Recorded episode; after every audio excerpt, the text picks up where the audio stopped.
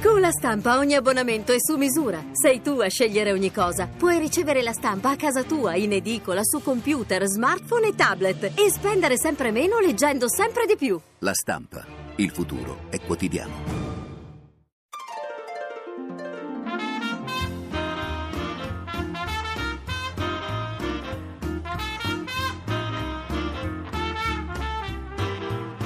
Radio Anch'io. L'attualità in diretta con gli ascoltatori. Conduce Ruggero Po. Non siamo più interessati nemmeno a protestare. Questa a prima vista la lettura di un risultato elettorale, quello amministrativo, che ha coinvolto circa 500 comuni, 16 dei quali capoluogo, tra cui Roma. 4 aventi diritto su 10 gli astenuti a livello nazionale, uno su due a Roma. Il partito di Grillo non intercetta più i delusi della vecchia politica e esce da ogni ballottaggio. In testa i candidati PD come a Roma dove Ignazio Marino ha un vantaggio di oltre 12 punti in percentuale rispetto a Gianni Alemanno. Una nuova partita tutta da giocare, afferma il sindaco uscente, non un tempo supplementare, ma la rimonta non sarà facile. La sua sfida sarà quella di mandare alle urne tutti quelli che domenica sono rimasti a casa. Buongiorno a voi, buongiorno ai nostri ospiti, buongiorno a Elisabetta Gualmini, politologo, Università di Bologna. Buongiorno professoressa. Buongiorno, buongiorno a tutti. Lei, come sappiamo, è un grande esperto di 5 Stelle su cui ha scritto saggi e libri. L'afflosciamento del partito di Grillo, professoressa, è direttamente proporzionale a suo parere con, con l'aumento dell'astensione?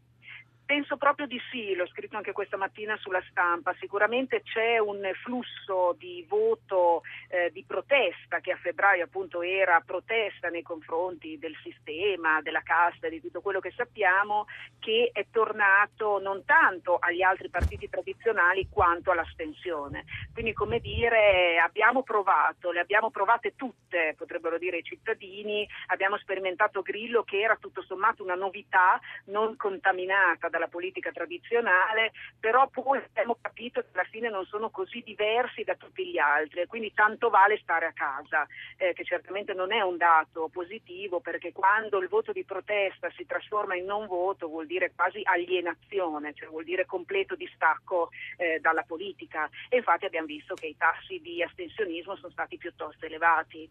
Lei come legge il fatto che l'astensionismo sia stato maggiore a Roma rispetto che sulla media nazionale?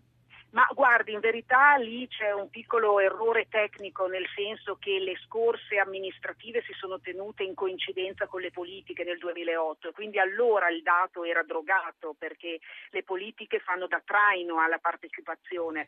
Se invece si confronta questo 52% con il dato delle regionali del 2010, Polverini-Bonino, già allora c'era un 56%, quindi la partecipazione era caduta, per cui è caduta meno meno se la confrontiamo con elezioni più simili alle amministrative, però certamente se va a votare un cittadino su due vuol dire che tutto questo interesse nei confronti della politica, il credere che la politica possa risolvere delle cose è venuto meno e, e che quindi è una bocciatura in realtà di Alemanno, del candidato che esce e questo è raro perché solitamente nelle amministrative sono proprio i candidati uscenti quelli che hanno meno difficoltà ad essere rieletti. In questo caso è esattamente il contrario contrario certo. perché evidentemente la giunta non ha funzionato, non ha risposto. Le chiedo un'ultima valutazione, poi la lascio perché lei sta per uscire dalla radio per entrare nella TV, quindi faccio esatto. prestissimo, ma le vorrei chiedere, siccome il 5 Stelle è, è praticamente non, non accede ad alcun ballottaggio fra tutti quelli che ci sono, Parma è destinata a rimanere un caso isolato?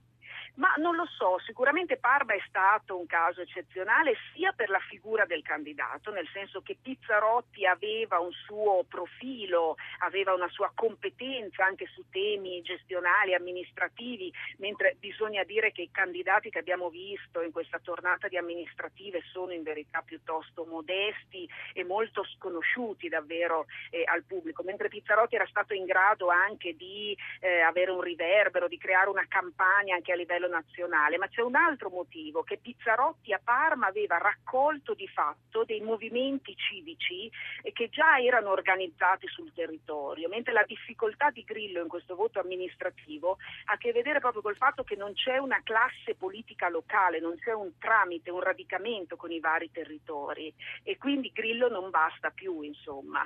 Eh, non penso che questo voglia dire la scomparsa del Movimento 5 Stelle assolutamente, quindi vedremo, è una battuta d'arresto, eh, tra l'altro in alcuni luoghi i numeri sono intorno al 10, 12, 13%, che comunque è un valore significativo, sì. eh, per cui ci sarà una riorganizzazione, probabilmente un momento di grande riflessione e un modo per provare a riorganizzarsi, però ecco certo insomma il, solamente Grillo non basta più, bisogna a livello locale eh, avere dei candidati credibili, capaci di gestire le politiche locali e che siano eh, che in qualche modo siano legate all'identità certo. del territorio. Questa è l'analisi di Elisabetta Gualmini, politologo, Università di Bologna. La ringrazio per questo calcio d'inizio, professoressa. Grazie a voi. Arrivederla e a risentirla soprattutto. E 800 05 0001, questo è il nostro numero di telefono, il dibattito è aperto a voi, ai nostri commentatori giornalisti che saluto, sono il direttore dell'unità Claudio Sardo. Buongiorno Sardo. Buongiorno. Alessia Lautone, direttore dell'agenzia di stampa di N Cronos, buongiorno. Buongiorno. Ilario Lombardo, collega del secolo XIX, anche lui eh, specializzato in Movimento 5 Stelle. Buongiorno Lombardo. Buongiorno a voi. Naturalmente gli ascoltatori che interverranno e che, le cui voci sentiremo molto presto sono anche coloro che oltre che al numero verde si sono rivolti al nostro club degli ascoltatori. Iscrivetevi, chiedete con una mail di entrare nel club, il giorno prima saprete di che cosa si parlerà il giorno dopo, avrete quindi eh, abbastanza tempo per organizzare i vostri interventi. Direttore Claudio Sardo, l'unità, la professoressa Gualmini parlava mh, mm, commentando l'astensionismo di questa alienazione. A che cosa può portare, direttore, l'astensionismo, l'indisponibilità ormai della metà degli italiani a scegliere chi li amministrerà? Ma eh, dunque, certamente questo dato è un dato molto significativo e non è un dato positivo. Eh, noi abbiamo visto in questi anni un crescente sentimento di sfiducia, eh, siamo dentro una vera e propria crisi di sistema, di credibilità delle istituzioni.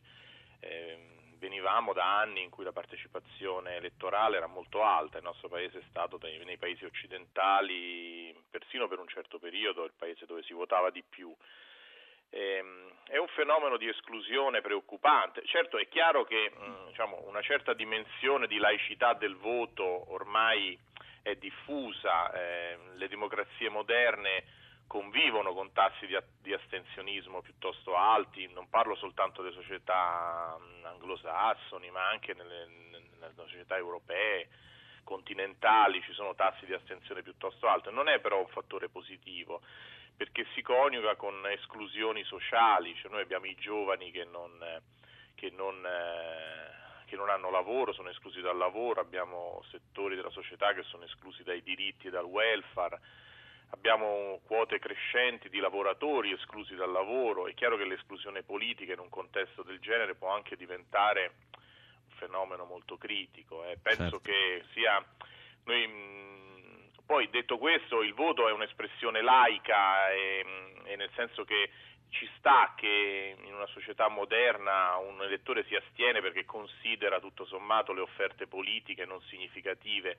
e quindi diciamo, in qualche modo rimette certo. la decisione agli altri elettori perché diciamo, stiamo parlando di amministrazione, di politica comunque legittima sì. che deve comunque fare anche se ha un consenso più limitato. L'autone, chi non vota eh, rinuncia anche perché sa che tanto non servirà?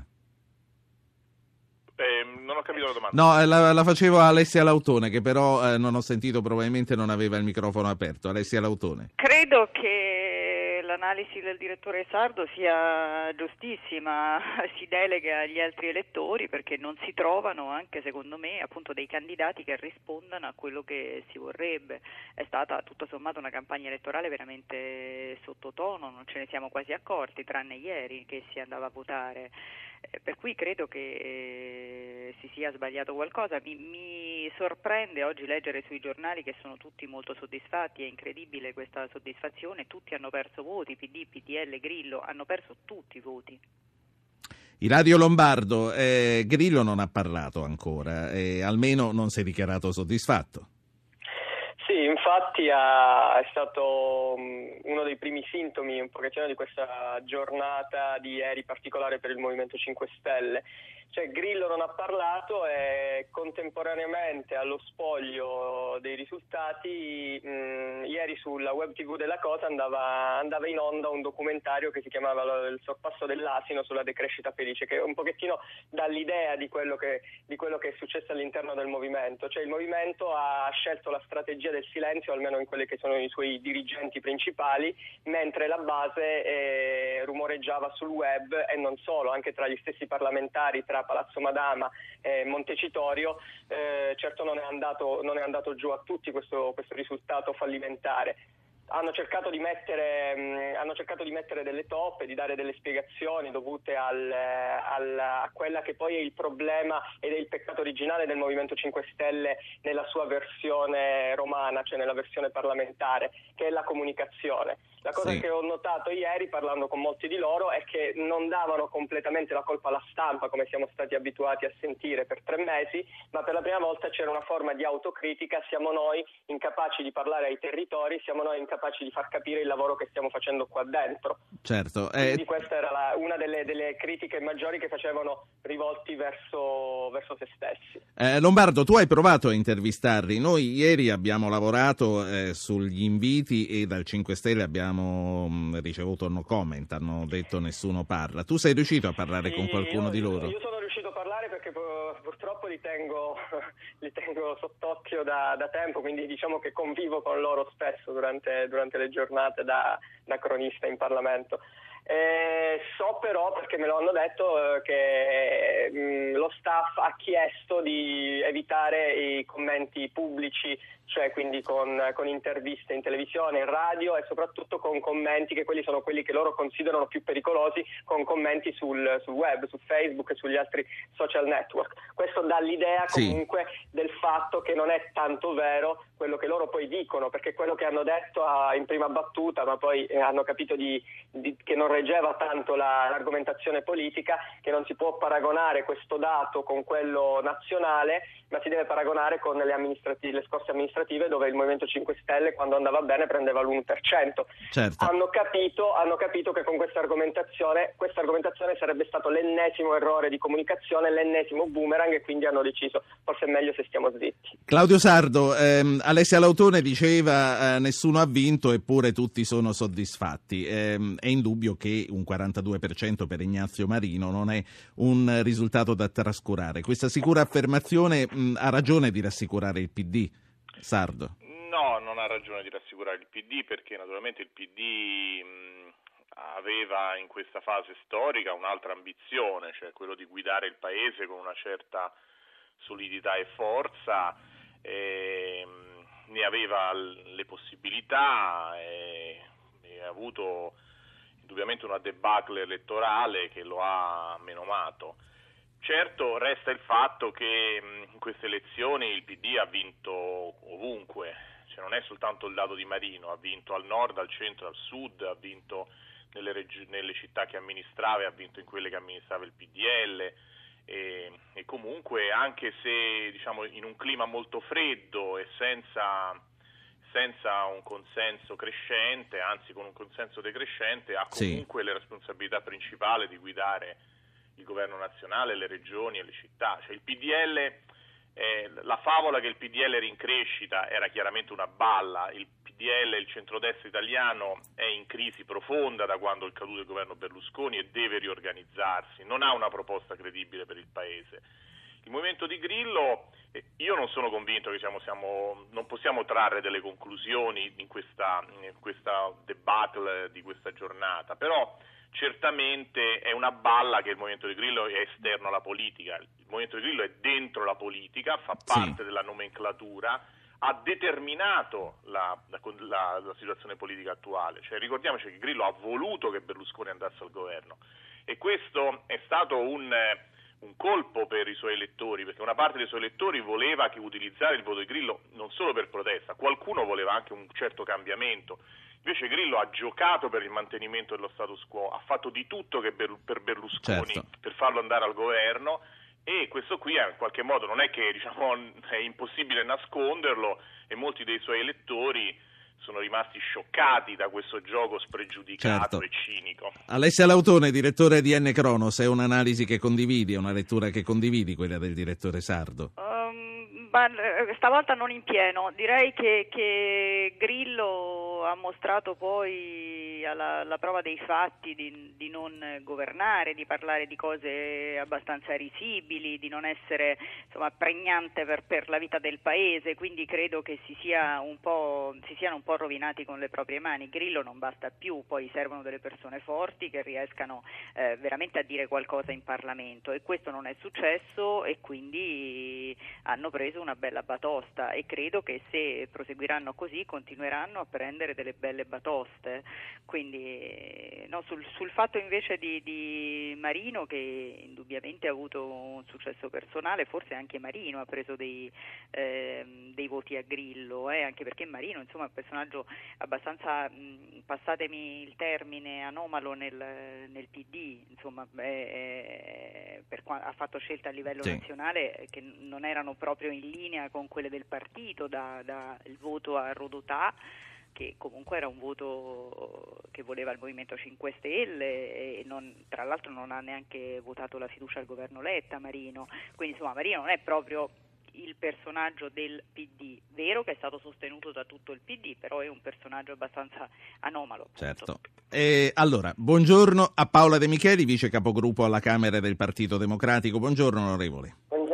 Voi, buongiorno a voi. E buongiorno a Maria Stella Gelmini, vice capogruppo alla Camera del PDL. Onorevole Gelmini, buongiorno. Buongiorno a voi. Vi faccio sentire a tutti, eh, a voi due parlamentari, ai tre giornalisti, un primo intervento dal nostro pubblico. Da Milano c'è Mario. Buongiorno Mario. Buongiorno, ah, mi sembra che questo primo risultato con percentuali di votanti così, così basse eh, non mostra dei vincenti ma solo dei meno perdenti diciamo che praticamente l'elettorato italiano è passato a percentuali dall'80% delle, dalle, delle politiche al 75%, qui siamo sotto il 60% e in città come Roma, cioè città strategiche, al 50%. È chiaro che praticamente una fase dell'elettorato che magari alle politiche aveva votato Grillo, qui si è di nuovo, si è di nuovo astenuto e sì. l'astensionismo non è certo una, un, un un buon segnale, chiaramente. Chi Lei come, come, la legge la deriva astensionistica? Quello al punto in cui siamo arrivati lo abbiamo visto. Il direttore Sardo dice comunque fisiologico delle democrazie più avanzate, però ci sarà poi un punto mh, quando si voterà eh, veramente con percentuali ancora minori in cui si delega troppo a chi non si dovrebbe. Esattamente, il problema è che l'Italia è sempre stato un paese che, dove praticamente l'elettorato andava a votare e questo è un segnale anche per la riforma della legge elettorale. Non è la legge elettorale il problema se la gente non va a votare. Quindi non eh, qui tutti la legge elettorale non è detto. Qui praticamente c'è un problema di crisi di sistema. Ci ha dato un buon spunto per continuare la nostra discussione. Grazie Mario. Onorevole De Micheli, ehm, Alessia Lautone diceva tutto sommato il PD si è compattato attorno a un candidato Ignazio Marino che non è che eh, lo rappresenti al 100% tant'è che eh, non ha eh, votato la fiducia. Deborah Serracchiani ieri ha parlato di affermazioni, la sua in Friuli e quella di Marino a Roma, nonostante il PD. È un'ingrata? Ma eh, per quel che riguarda Roma, penso che eh, l'esempio che ha dato il PD sia quello che si è sempre dato dopo le primarie, chi vince le primarie poi raccoglie il consenso di tutto il partito in maniera unitaria, senza divisioni e Marino, avendo vinto tra l'altro molto bene le primarie, eh, ha ricompattato attorno a sé il partito, così come è accaduto altre volte. Che poi eh, esistano dei candidati, diciamo così, eh, del, del, PD che però non sono del PD, eh, francamente eh, mh, non saprei come spiegarlo, ha preso alcune decisioni diverse dal gruppo dirigente del PD, ma è stato un fortissimo sostenitore, per esempio, eh, di Bersani, sia durante le primarie eh, che, che, che dopo. Quindi non è che esistano degli anomali eh, o, mm, insomma, o, o, qualcosa di diverso rispetto al partito. Eh, Marino è un uomo del centro-sinistra, è un uomo iscritto al Partito Democratico, ottiene un ottimo risultato nonostante l'astensionismo che ha colpito tutti, ma meno il PD, nonostante le cose che sono accadute e nonostante qualcuno magari tenti di far risultare questo governo il governo di qualcun altro quando invece eh, quando invece evidentemente insomma, Senta, è un governo come, come, fa, come fa a dire che il PD è stato meno colpito dall'astensionismo? Beh, eh, leggo i risultati in tutta Italia, banalmente è così, eh, soprattutto nelle zone dove era più forte Quindi questo significa che i risultati raggiunti sono il massimo che il PD poteva raggiungere? Io dico che semplicemente se si va a vedere dove per esempio era molto forte il centrodestra, dove durante le politiche, se prendiamo le politiche come punto di riferimento, cosa non completamente corretta, perché ovviamente alle politiche c'è un livello, diciamo così, di partecipazione al voto sempre più elevato. Non a caso a Roma l'altra volta eh, c'erano state le amministrative in contemporanea con le politiche e il livello dei votanti fu elevatissimo. Però se prendiamo come punto di riferimento, come mi sembra tutti gli osservatori stiano facendo, le ultime elezioni politiche, Certo. oggettivamente eh, rispetto a quei risultati e nonostante le cose che sono accadute nei mesi che sono seguiti alle elezioni politiche, eh, dove eh, non è che il Partito Democratico abbia gestito la situazione al massimo eh, delle sue possibilità, devo dire che per la bontà dei candidati che abbiamo espresso sul territorio e per, credo, eh, diciamo così, il, il- giudizio negativo espresso nei confronti eh, del Movimento 5 Stelle, noi siamo riusciti a portare a votare molte più persone, a riportare a votare molte più persone di quanto non Sì. abbiano fatto gli altri. Onorevole eh, Questo- Gelmini, Questo è un segnale mm, forte per chi comunque continua a ritenere che la politica si faccia semplicemente, diciamo così, dicendo dei no. Eh, e su questa cosa noi abbiamo fatto una battaglia nella prima parte della legislatura e siamo stati anche molto molto diciamo così, penalizzati eh, dal dibattito pubblico rispetto al tentativo di inchiodare il Movimento 5 Stelle alle proprie responsabilità. Evidentemente col segno del poi non era poi così sbagliato. Onorevole Gelmini, eh, PDL, una delle migliori performance del centrodestra è proprio nella sua Brescia, forse l'unica potremmo dire. Non è che le larghe intese penalizzano, contrariamente a quanto ci si poteva aspettare, proprio il partito di Berlusconi e non il centrosinistra? No, io non credo che queste elezioni amministrative condizionino in qualche modo il futuro del governo, anzi mi pare che i due dati più evidenti siano da un lato l'aumento dell'astensionismo che però è legato anche alla crisi, al fatto che i sindaci, i sindaci uscenti pagano in prima battuta eh, la crisi eh, perché evidentemente il blocco eh, dei finanziamenti, il patto di stabilità, l'impossibilità eh, di dare risposte proprio perché bilancio è eh, dire, legato alla tenuta del patto di stabilità e quindi a malapena i sindaci sono riusciti a garantire i servizi, ma eh, politiche per gli investimenti e quindi per la crescita e per lo sviluppo non hanno potuto farne. Quindi è chiaro che l'astensionismo è legato ad una insoddisfazione alla quale la politica deve rispondere non con nuove elezioni, ma con azioni concrete. E quindi certamente questo eh, risultato delle amministrative non solo non condiziona in negativo il governo, ma secondo me ha anche un effetto stabilizzante, perché non è che chi è fuori dal governo, penso al Movimento 5 Stelle, abbia avuto risultati migliori. Poi per quanto riguarda il centrodestra è chiaro che noi dovremo affrontare con grande vigore, con grande determinazione i ballottaggi che dovranno essere l'occasione anche per rappresentare la nostra visione della città. Eh, vale per Roma, vale per, Sì. Milano, per Brescia, vale insomma per tutte le città in cui eh, si voterà. E credo che a noi sia mancato l'effetto trascinamento. Poi resta non è nelle elezioni amministrative che dà il meglio di sé, però io credo, come ha detto giustamente il sindaco Anno, che il secondo turno non sia il secondo tempo della partita, ma sia una nuova partita. Ecco, adesso come, come vi organizzerete per i ballottaggi lo vediamo fra, fra pochissimo. Voglio fare parlare un ascoltatore e poi vi leggo una mail. Enzo da Monza, buongiorno. Buongiorno a lei. Prego. Eh, senta, eh, per quanto riguarda l'esito di queste votazioni, sono dell'opinione che diciamo, ci sia abbastanza evidenza della disaffezione da parte degli elettori nei confronti della politica in generale. Fermo restando il fatto che è aumentato il numero degli astensionisti ritengo che questo incremento sia dovuto alla, diciamo, al dissenso dell'atteggiamento di, eh, del 5 Stelle rispetto diciamo, agli elettori. Questo è il primo aspetto a livello Sì. formale. Non penso che i partiti, le coalizioni più importanti abbiano eh, direi ottenuto dei vantaggi. Se noi depuriamo quei dati lì, io sono dell'opinione che a questo punto i partiti, le coalizioni eh, più importanti, quella del PD e del PDL, abbiano mantenuto le posizioni. Il perdente in questa situazione è il, diciamo, il 5 Stelle e su questo siamo un po' Sì. quasi tutti d'accordo.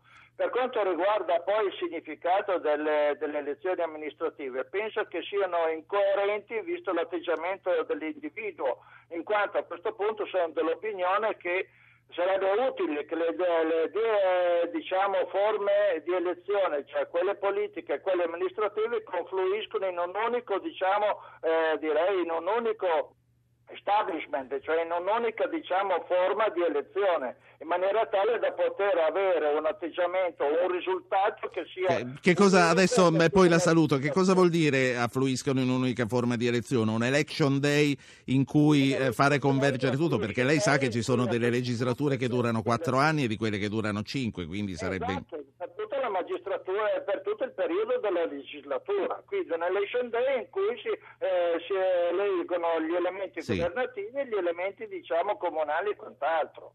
Vedremo, vedremo anche con i nostri osservatori i pro e, in co- e i contro di, una- di un unico giorno sempre per eh, tutte le consultazioni.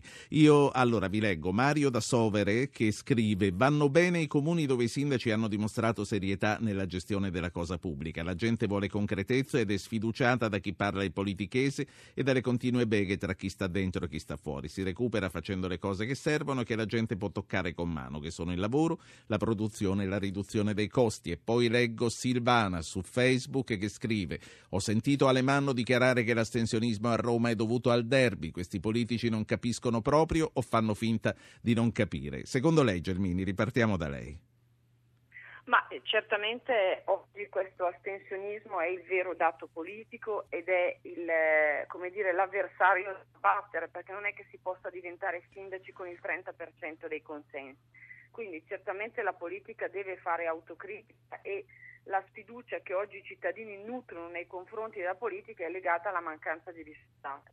Quindi io continuo a pensare che questo governo sia una grande opportunità per dare alcune risposte sul fronte economico, vedi non solo l'abolizione dell'IMU, ma anche la riduzione del costo del lavoro, mancato aumento dell'IVA.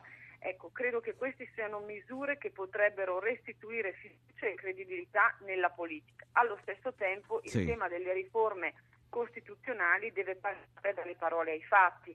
E solo con questo mh, sforzo nel, eh, nella costruzione, nella realizzazione delle cose che i cittadini si aspettano da molto tempo può consentire a tutti noi di Ecco. voltare pagina. Allora, eh, mi fermo un minuto e mezzo per la pubblicità, poi ripartiamo con De Micheli e con i nostri commentatori giornalisti anche su un'altra valutazione che è stata fatta da più di un ascoltatore che il problema quindi non è solo, non è tutto della legge elettorale, ma si potrebbe ricambiare qualche cosa. Anche qui rimanete con noi, torniamo subito. Riprendiamo le nostre considerazioni sul voto amministrativo. Sono con noi il direttore dell'unità Claudio Sardo, il direttore dell'ADN Cronos Alessia Lautone, il collega del secolo XIX Ilario Lombardo. Ci sono Paola De Micheli e Maria Stella Gelmini, vice capogruppo alla Camera del PD, del PD e del PDL. Ci ha raggiunto anche Gianluca Susta, che è capogruppo di Scelta Civica al Senato. Buongiorno Susta. Buongiorno. Io però vorrei ritornare a Paola De Micheli e alle valutazioni che facevano i nostri ascoltatori su eh, legge elettorale e su possibilità di accorpare in, un- in una sola data ehm, quadriennale, quinquennale, tutti tutti i rinnovi di tutte le amministrazioni nazionali e locali. Mm, Sarebbe una buona idea De Micheli o ci sono delle controindicazioni? Ma, ehm, sulla legge elettorale, intanto domani approveremo una mozione in aula sia al Senato che alla Camera, nella quale stabiliremo un principio fondamentale che sul quale ha fatto una battaglia il Partito Democratico, cioè mai più col porcellum, la cosiddetta giornalisticamente clausola di salvaguardia, cioè cominciamo insieme un percorso per fare le riforme istituzionali, Sì. ma prima di cominciarlo ci tuteliamo e decidiamo di cambiare. Onorevole De. Micheli, vorrei interromperla solo un attimo per salutare Ignazio Marino. Buongiorno Marino. Buongiorno buongiorno ai nostri ascoltatori, grazie per avermi chiamato. Congratulazioni innanzitutto per l'affermazione. Un buon motivo per tirare il fiato o ha paura di quello che Alemanno minaccia, cioè di ricompattare chi non è andata a votare e di superarla? Ma io mh, sento soprattutto la responsabilità di parlare con eh, le tante romane e i tanti romani che vogliono uscire da questi anni di palude, le persone che eh, sono disorientate per una Roma dove invece degli autisti del, eh, dei mezzi di trasporto vengono assunte cubiste, ex Sì. pugili, ex terroristi. Ma risponda però alla mia domanda, le fa paura la non capacità... guidano, non, guidano, non guidano gli autobus e quindi gli autobus non arrivano la mattina, dalle buche per la strada, eh, la mancanza della casa, il lavoro giovanile che eh, ha Sì. portato la disoccupazione in questi anni al 40%. Io sono preoccupato di questi temi, che sono i temi di cui sono preoccupati i romani e le romane e che dovremo affrontare con determinazione e risolverli tra 15 giorni. Ecco, eh, la domanda invece era se teme che gli astensionisti eh, fossero tutti, non fossero per il PD e quindi ricompattandosi per il centrodestra possano in tutto sommato eh, dare filo da torcere. Io credo che coloro che non sono andati a votare hanno voluto dimostrare il disgusto e la disaffezione a una politica che non risponde ai problemi delle persone, a una politica che risponde invece alle logiche degli amici degli amici. Ecco, questo è il significato. Se andranno a votare, eh, probabilmente eh, daranno con il loro voto Sì. un segnale verso la direzione che la città deve prendere, una direzione di rinascita. Questa città ha tante energie che sono state soffocate eh, anche a livello Sì. eh, di persone più benestanti. Gli imprenditori non sono riusciti Senta. neanche a fare imprese e a creare La, lavoro. la saluto e la ringrazio di questo intervento. Ignazio Marino. Eh, fra- Grazie, fra, buona due, fra due settimane il ballottaggio. Senatore Susta, capogruppo di Scelta Civica al Senato. Alfio Marchini era in un certo senso il vostro candidato. Beh, diciamo che tra quelli che erano in lizza è stato quello che era più vicino alla sensibilità di scelta civica. eh. Il Presidente Monti esplicitamente negli ultimi giorni ha dato eh, così, un'indicazione, un'indicazione di preferenza. Scelta civica a parte Sì. alcuni casi. Secondo lei, eh, Alfio Marchini darà un'indicazione di voto per uno dei due eh, candidati al ballottaggio e eh, chi ha votato Marchini, chi sceglierà secondo lei tra Alemanno e Marino? Beh, guardi, sulla prima domanda sinceramente non lo so perché eh, rapporti organici tra di noi non ci sono. Come dico, è stata un'indicazione Certo. eh, che si è data perché il profilo civico di Marchini in qualche modo coincideva con quello che noi abbiamo detto in campagna elettorale.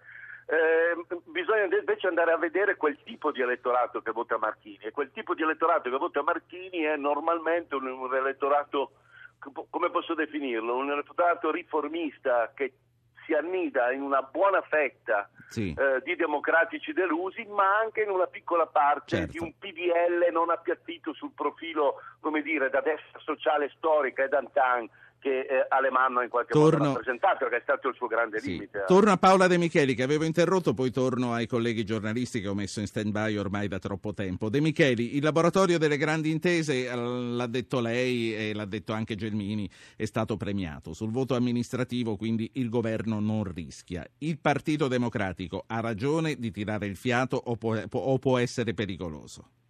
In politica il fiato non si tira mai, perché bisogna misurarsi tutti i giorni con eh, il fare, i risultati del fare e con il consenso. Eh, detto questo, penso che per noi comunque sia un risultato positivo, anche uscendo da Roma, per esempio al nord, eh, questo ci eh, diciamo così, conforta sulla strada di- del congresso, un congresso che sarà un congresso profondamente identitario, ma anche sulla strada di un sostegno al governo con le nostre idee, Sì. eh, che tra l'altro hanno evidentemente un consenso in, in strati della popolazione e dell'elettorato molto diversi tra di loro. Un sostegno leale ma fatto di contributi molto concreti.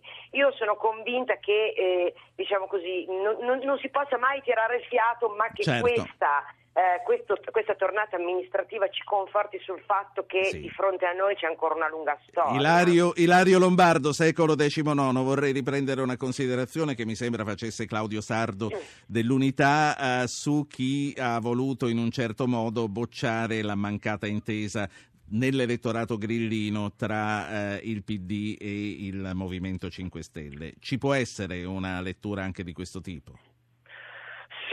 Sì, Ehm, il problema è questo, cioè ieri mh, chiacchierando con due senatori, uh, un senatore del Movimento 5 Stelle mi ha detto eh, noi abbiamo perso quella grossa fetta di elettorato che mh, nel voto di febbraio ci aveva votato per protesta.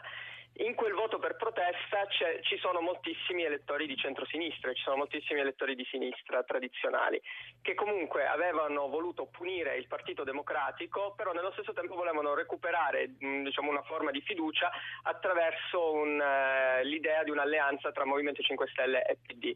Questo elettorato è l'elettorato diciamo, più volatile del Movimento 5 Stelle e, se- e- e loro sono consapevoli di avere questo elettorato che mh, si può perdere per Sì. Infatti loro parlano di uno zoccolo duro eh, e, in- e molti di questi parlamentari sanno che il vero valore eh, del Movimento 5 Stelle ehm, come in termini numerici è quello che hanno preso ieri alle elezioni. Ilario Lombardo, grazie per essere stato con noi e per aver partecipato a Radio Anch'io. Alla prossima. Direttore, direttore Claudio Sardo, ehm, abbiamo sentito sia dalle parole di De Micheli che dalle parole di Gelmini, poi farò parlare ancora Susta, che eh, c'è un- una certa tranquillità perché tutto sommato il governo non verrà penalizzato. Direttore Sardo, oggi come oggi, tornare alle urne potrebbe ancora convenire a qualcuno o è meglio di no per tutti? Ma io penso che il governo debba andare avanti perché non conviene all'Italia. Noi, noi ci, si sta aprendo un'opportunità eh, che è quella della chiusura della procedura di infrazione e probabilmente anche di un ripensamento che parte da Berlino sulle politiche economiche dell'Europa. Noi quest'altro anno eh, subito dopo le elezioni europee ci sarà la presidenza italiana dell'Unione Europea e ci vuole almeno un anno per prepararla in modo efficace. Io credo che mh, il governo debba operare. Certo, è un governo senza maggioranza, cioè ha fatto male a questo governo le teorizzazioni della pacificazione, la grande coalizione, tutte espressioni prive di senso. In realtà il governo è un esecutivo di un Parlamento senza maggioranza, però ha due cose importanti da fare, appunto, cogliere questa opportunità che viene dall'Europa per politica di sviluppo e fare le riforme. Prima un, ele- Certo. un- un ascoltatore diceva la legge elettorale non basta, quelle sono parole sante. Noi per vent'anni questa penosa e imbarazzante seconda repubblica è vissuta su un imbroglio, cioè l'imbroglio che la legge elettorale serviva per dare stabilità. Non c'è nessun paese al mondo, non è tecnicamente possibile che una legge elettorale dia stabilità. I nostri difetti istituzionali vanno affrontati per quelli che sono, cioè dei limiti istituzionali. Certo. Ci vogliono le riforme istituzionali per, per- per ridare a questo Ti- paese sì. una democrazia decidente. Ti, ti interrompo e chiedo eh, come la vede Alessia Lautone da questo punto di vista.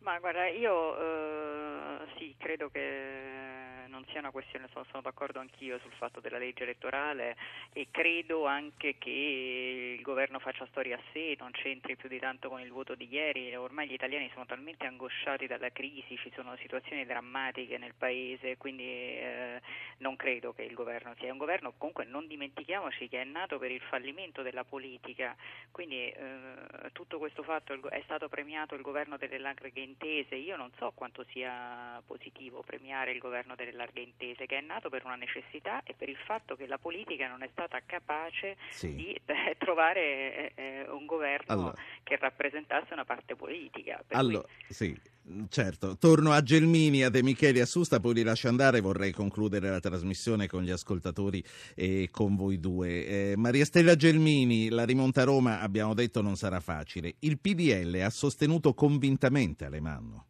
Certo, continuo a farlo, devo dire che mi sorprendono le parole e le accuse di- del candidato Marino in assenza dell'avversario, mi auguro che ci sarà che darete spazio anche ad Alemanno. Naturalmente se risponderà al telefono lo stiamo cercando. Io Bene, da, bene, da parte mia ho cercato comunque di limitare la campagna elettorale visto che si va verso un ballottaggio e sicuramente darò un'opportunità se lui la vorrà avere a Gianni Alemanno. La ringrazio per, per aver riportato l'attenzione su questo, era un problema che avevo notato, prego. Bene. Però al telefono risponde chi risponde, non li possiamo Eh, obbligare, per prego. carità, per carità. Comunque devo dire che eh, mi auguro davvero che il secondo turno sia l'occasione per parlare non dell'ideologia, non della politica nazionale, ma del futuro di Roma e delle altre città. Io devo dire abito in Lombardia in cui, eh, come si sa, a Milano da tempo governa Pisapia in un'esperienza che oggi non fatico a definire fallimentare, soprattutto sul piano della sicurezza. Ecco, io mi auguro che la proposta di Marino su Roma sia molto diversa da quella di Pisapia, che è stato votato con entusiasmo dai milanesi, ma che credo oggi non verrebbe rivotato proprio perché Milano è una città insicura e quindi credo che oggi chi si candida eh, non debba solo farlo all'insegna della novità, perché come insegna il Movimento 5 Stelle la novità scade presto, occorre avere un progetto per la città. Alemanno certamente garantisce una grande attenzione al tema della sicurezza e con lo sblocco del patto eh, di stabilità che ha penalizzato tutti Sì. i sindaci perché non ha consentito investimenti, così come Roma ha retto nel momento più basso della crisi, nel momento più difficile, credo che con la possibilità di investire, di sbloccare il bilancio comunale, ecco, credo che con Alemanno si possa garantire non un- eh, di evitare un aumento delle tasse, che è un tema molto delicato, e una Sì. grande attenzione al sociale e al lavoro. Grazie. Questa è la nostra proposta. Grazie a Maria Stella Gelmini, vice capogruppo alla. Camera del PDL. Alla prossima. Eh, Paola De Micheli, poi passo al senatore Susta. A questo punto eh, sarà un'impresa per Ignazio Marino, nonostante il vantaggio che ha, recuperare i voti che gli servono per vincere. Dove, dove li potrà prendere? No, io credo che innanzitutto la proposta di governo di Roma, di Marino, sia una proposta molto seria e quindi continuare a stare in mezzo alla gente così come ha fatto per il primo turno porterà eh, grandi benefici. Eh, penso che eh, la serietà e la credibilità che questa candidatura riesce ad esprimere eh, di- penso farà il resto. Immagino che una parte dell'elettorato di Martini, anche per la sua storia, eh, diciamo così, abbia un legame con eh, il centro-sinistra, con il centro-sinistra italiano, dico per la storia personale di Martini ovviamente, ma eh, penso che l'ascoltatore parlava di una, una- una parte delle, no, forse il senatore che parlava di una parte dell'elettorato del Movimento 5 Stelle alle politiche che era venuto via dal Partito Democratico per dare il famoso segnale, segnale che peraltro è arrivato forte e chiaro.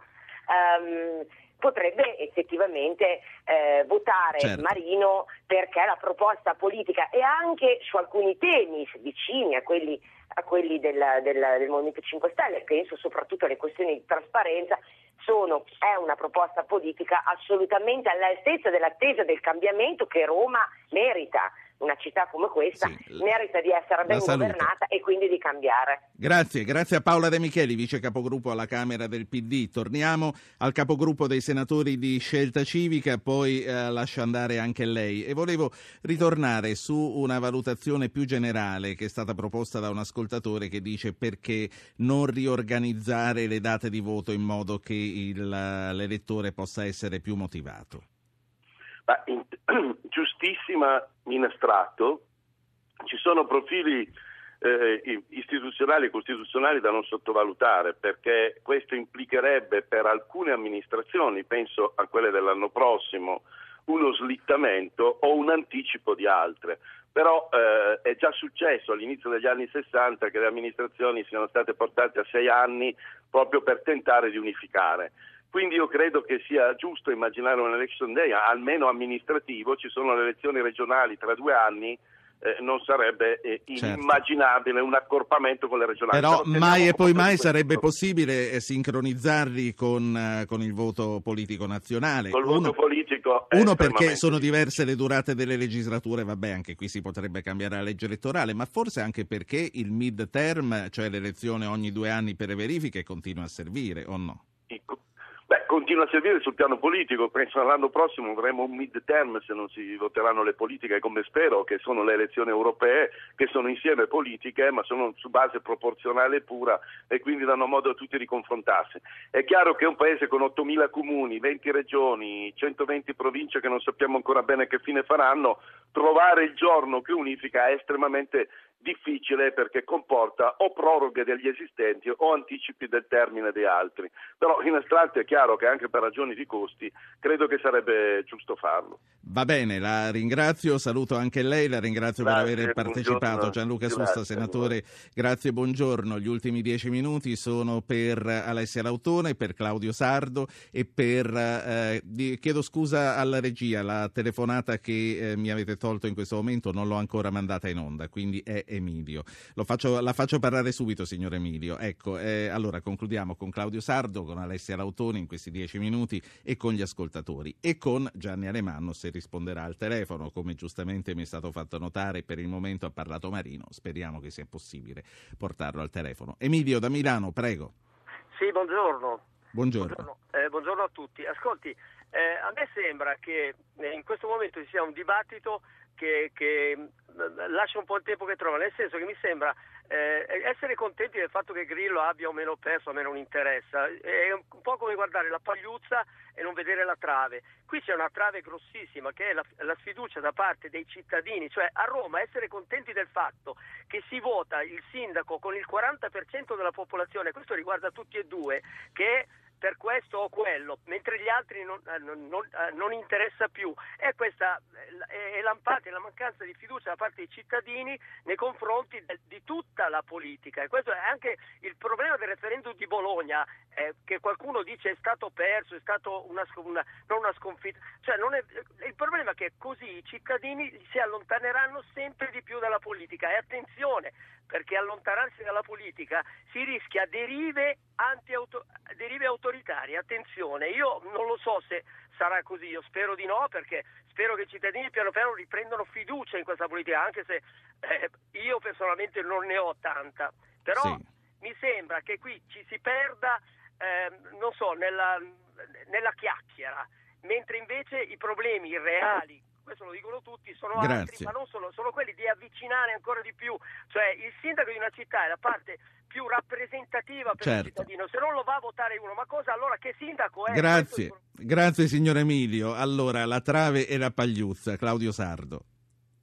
Abbiamo già detto, eh, questa riflessione la condivido, eh, l'ho fatta mm, per primo questa mattina. Io penso che siamo in una zona di allarme, siamo in una crisi di sistema, eh, una crisi di fiducia, abbiamo una democrazia fredda, però resta il fatto che eh, i cittadini che votano e le, le- i- le rappresentanze che vengono elette devono aumentare la loro responsabilità perché questo è un paese in sofferenza, eh, ci sono delle cose concrete, c'è troppo politicismo, troppa sociologia nella politica italiana, ci sono delle cose importanti da fare, urgenti, ehm, il governo non può stare con le mani in mano, ha tante cose da fare e così le amministrazioni, certo, partiranno Senti. con un handicap di consenso, però hanno un grande Continuando, sì, da colmare. continuando con i commenti e uscendo da Roma, perché eh, naturalmente stiamo continuando a parlare di Roma dove è concentrata l'attenzione, ma si è votato in 500 comuni. A Siena, direttore Sardo, sarebbe potuta andare peggio e poi c'è una, per il PD dico, e poi c'è un'altra cosa, il Carroccio non convince più nemmeno comuni tradizionalmente leghisti come Treviso e come Vicenza. Perché? Lo chiedo a Sardo e poi lo chiedo all'autone. Ma comunque è accaduto un fatto già dal Friuli, c'è un dato che tiene insieme tutte queste realtà. Ehm, il- quando il bacino elettorale si restringe così tanto, evidentemente ancora in questo momento storico il Partito Democratico e il centrosinistra sono la realtà che è relativamente più radicata. Ehm, quando c'è una tale contrazione del voto, il centrosinistra ha vinto ovunque, ha vinto nelle realtà del centro, cioè a Treviso. ehm, Gentilini Sì. di fatto ha fatto il sindaco per vent'anni, è arrivato secondo. A Bre- il- prima l'onorevole Gelmini diceva che i sindaci questa volta hanno pagato il prezzo. No, tutti i sindaci uscenti del PD sono stati rieletti al primo turno, eh, quelli del PDL arrivano secondi. Ehm, evidentemente c'è un Non tutti al primo turno, sono, sono arrivati magari i primi, ma non tutti hanno vinto al primo turno, direttore. Ma non lo so, forse quasi tutti, perché se- Pisa, Imola, eh, io, io Però che va, va dato atto che anche dove non hanno vinto al primo turno comunque sono in testa quasi ovunque, forse a parte solo invece, Brescia. Sì. invece ha avuto un risultato molto negativo. E... Alessia Lautone. Ma ehm, per quel che riguarda la Lega, la Lega paga certamente un passato recente con un leader forte che non c'è più, insomma sta facendo i conti con, con la sua storia, quindi è un risultato che certamente un po' mi aspettavo. E a Siena, bravissimo il candidato del, del PD che ha tenuto, eh, forse mi aspettavo un risultato diverso, mi aspettavo che quella città pagasse di più tutto quello che era successo e questo non è stato. Per rispondere invece a Livio, mh, la pagliuzza e la trave, è chiaro che è il dato politico del giorno il crollo del Movimento 5 Stelle, quindi è evidente che ne parliamo, abbiamo pensato tutti che potesse colmare il vuoto della politica, così non è stato e ne parliamo, però parliamo pure del distacco della politica che è devastante, su questo Livio ha ragione. Allora, eh, abbiamo ricevuto adesso una risposta dallo staff del sindaco uscente Alemanno, il sindaco è in riunione, non può, sono ore convulse, quindi anche quelli che potevano essere gli impegni non sempre possono essere rispettati, ma avrà parola sicuramente eh, nelle prossime trasmissioni. Eh, Francesco da Torino, concludiamo con lei e con i nostri direttori. Prego Francesco. Troppo onore, buongiorno signor Ruggero, buongiorno a tutti gli ascoltatori e ai suoi ospiti. Volevo intervenire sui commenti del direttore Sardo, a cui va comunque la mia stima e la mia ammirazione. In parte sono d'accordo con lui, non mi strappo le vesti per nessun motivo per l'astensionismo. Chi non c'è comunque ha torto e sottolineo a quel ascoltatore che ha parlato pochi minuti fa che sindaco è eletto con il 40-50, allora bisognerebbe chiederci che il presidente è Obama eletto con il 29% degli aventi diritto al voto. Però dissento col direttore Sardo quando dice che eh, Grillo ha favorito Berlusconi eh, nell'ingresso eh, al governo. Secondo me non è così, io sono un elettore di centrosinistra e lo sarò sempre nonostante tutto, però credo che eh, l'onorevole Bersani quando ha rifiutato l'elezione di Rodotà Sì. e il successivo governo abbia fatto un errore macroscopico che Grazie. peraltro non ci ha mai spiegato. Cioè, nonostante continuerò a votare Grazie. La- lasciamo, lasciamo tempo ai nostri direttori per le conclusioni. Eh, direttore Sardo, questo ascoltatore non a caso diceva sono un elettore di centrosinistra e lo sarò sempre e comunque lo continuerò a votare. C'è anche questo tratto dell'elettore del centrosinistra a blindare i suoi candidati. No. Questa fedeltà inossidabile mi riferisco. L'elettore di centrosinistra innanzitutto è un elettore molto geloso delle proprie idee, quindi il centrosinistra è una realtà plurale, anche prima parlavate delle caratteristiche particolari di Marino, se noi guardiamo i 15 candidati delle città maggiori, il loro profilo politico, culturale, sono persone molto diverse, alcuni provengono dall'area cattolica, alcuni sono dei moderati, alcuni invece proprio, hanno una radicalità molto forte. Il centrosinistra è un'area complessa che diciamo, fatica, è un po' divisa, fatica anche a, a convivere perché ci sono delle dimensioni diverse, altre forze hanno una dimensione più autoritaria. Io vorrei dire al- all'ascoltatore che ha detto tante cose interessanti, che, che condivido, che il, il Movimento 5 Stelle ha giocato per Berlusconi perché Ber- Grillo voleva assolutamente Sì. il governo delle larghe intese. Per fare questo ha fatto di tutto, lui aveva la possibilità di adottare il modello Sicilia, cioè di far nascere il governo Bersani e di mh, giocare volta Sì. per volta sui temi Direttore. E invece ha deciso di non fare così. O, o meno, sì, o Questo meno- in parte lo ha aliena- allenato il consenso di una parte dei suoi elettori che invece volevano un cambiamento. Ho meno Poi di un minuto. E grazie direttore Sardo, meno di un minuto e volevo lasciare almeno il tempo di un saluto ad Alessia Lautone su quest'ultima considerazione. Ma sì, ehm, Francesco di errori ne ha fatti parecchi, il PD nell'ultimo periodo li ha pure pagati, quindi è inutile tornarci. Grillo certamente sperava che restando all'opposizione, facendo nascere il governo delle eh, larghe intese, lui avesse la possibilità di altri ulteriori consensi, così non è stato perché c'è una crisi che attanaglia la gente che ha bisogno di risposte concrete. Eh, detto questo mi sembra che non ci siano vincitori in, questa, in queste elezioni, c'è chi è andato meno peggio degli altri. Grazie. E vorrei ricordare anche a Marino, eh, al quale faccio le mie personali congratulazioni, che eh, Alemanno c'è una strada tutta in salita, ma che detto questo il ballottaggio è un altro match rispetto al primo turno, Grazie. quindi sarei attento. Vi saluto tutti, noi torniamo domani.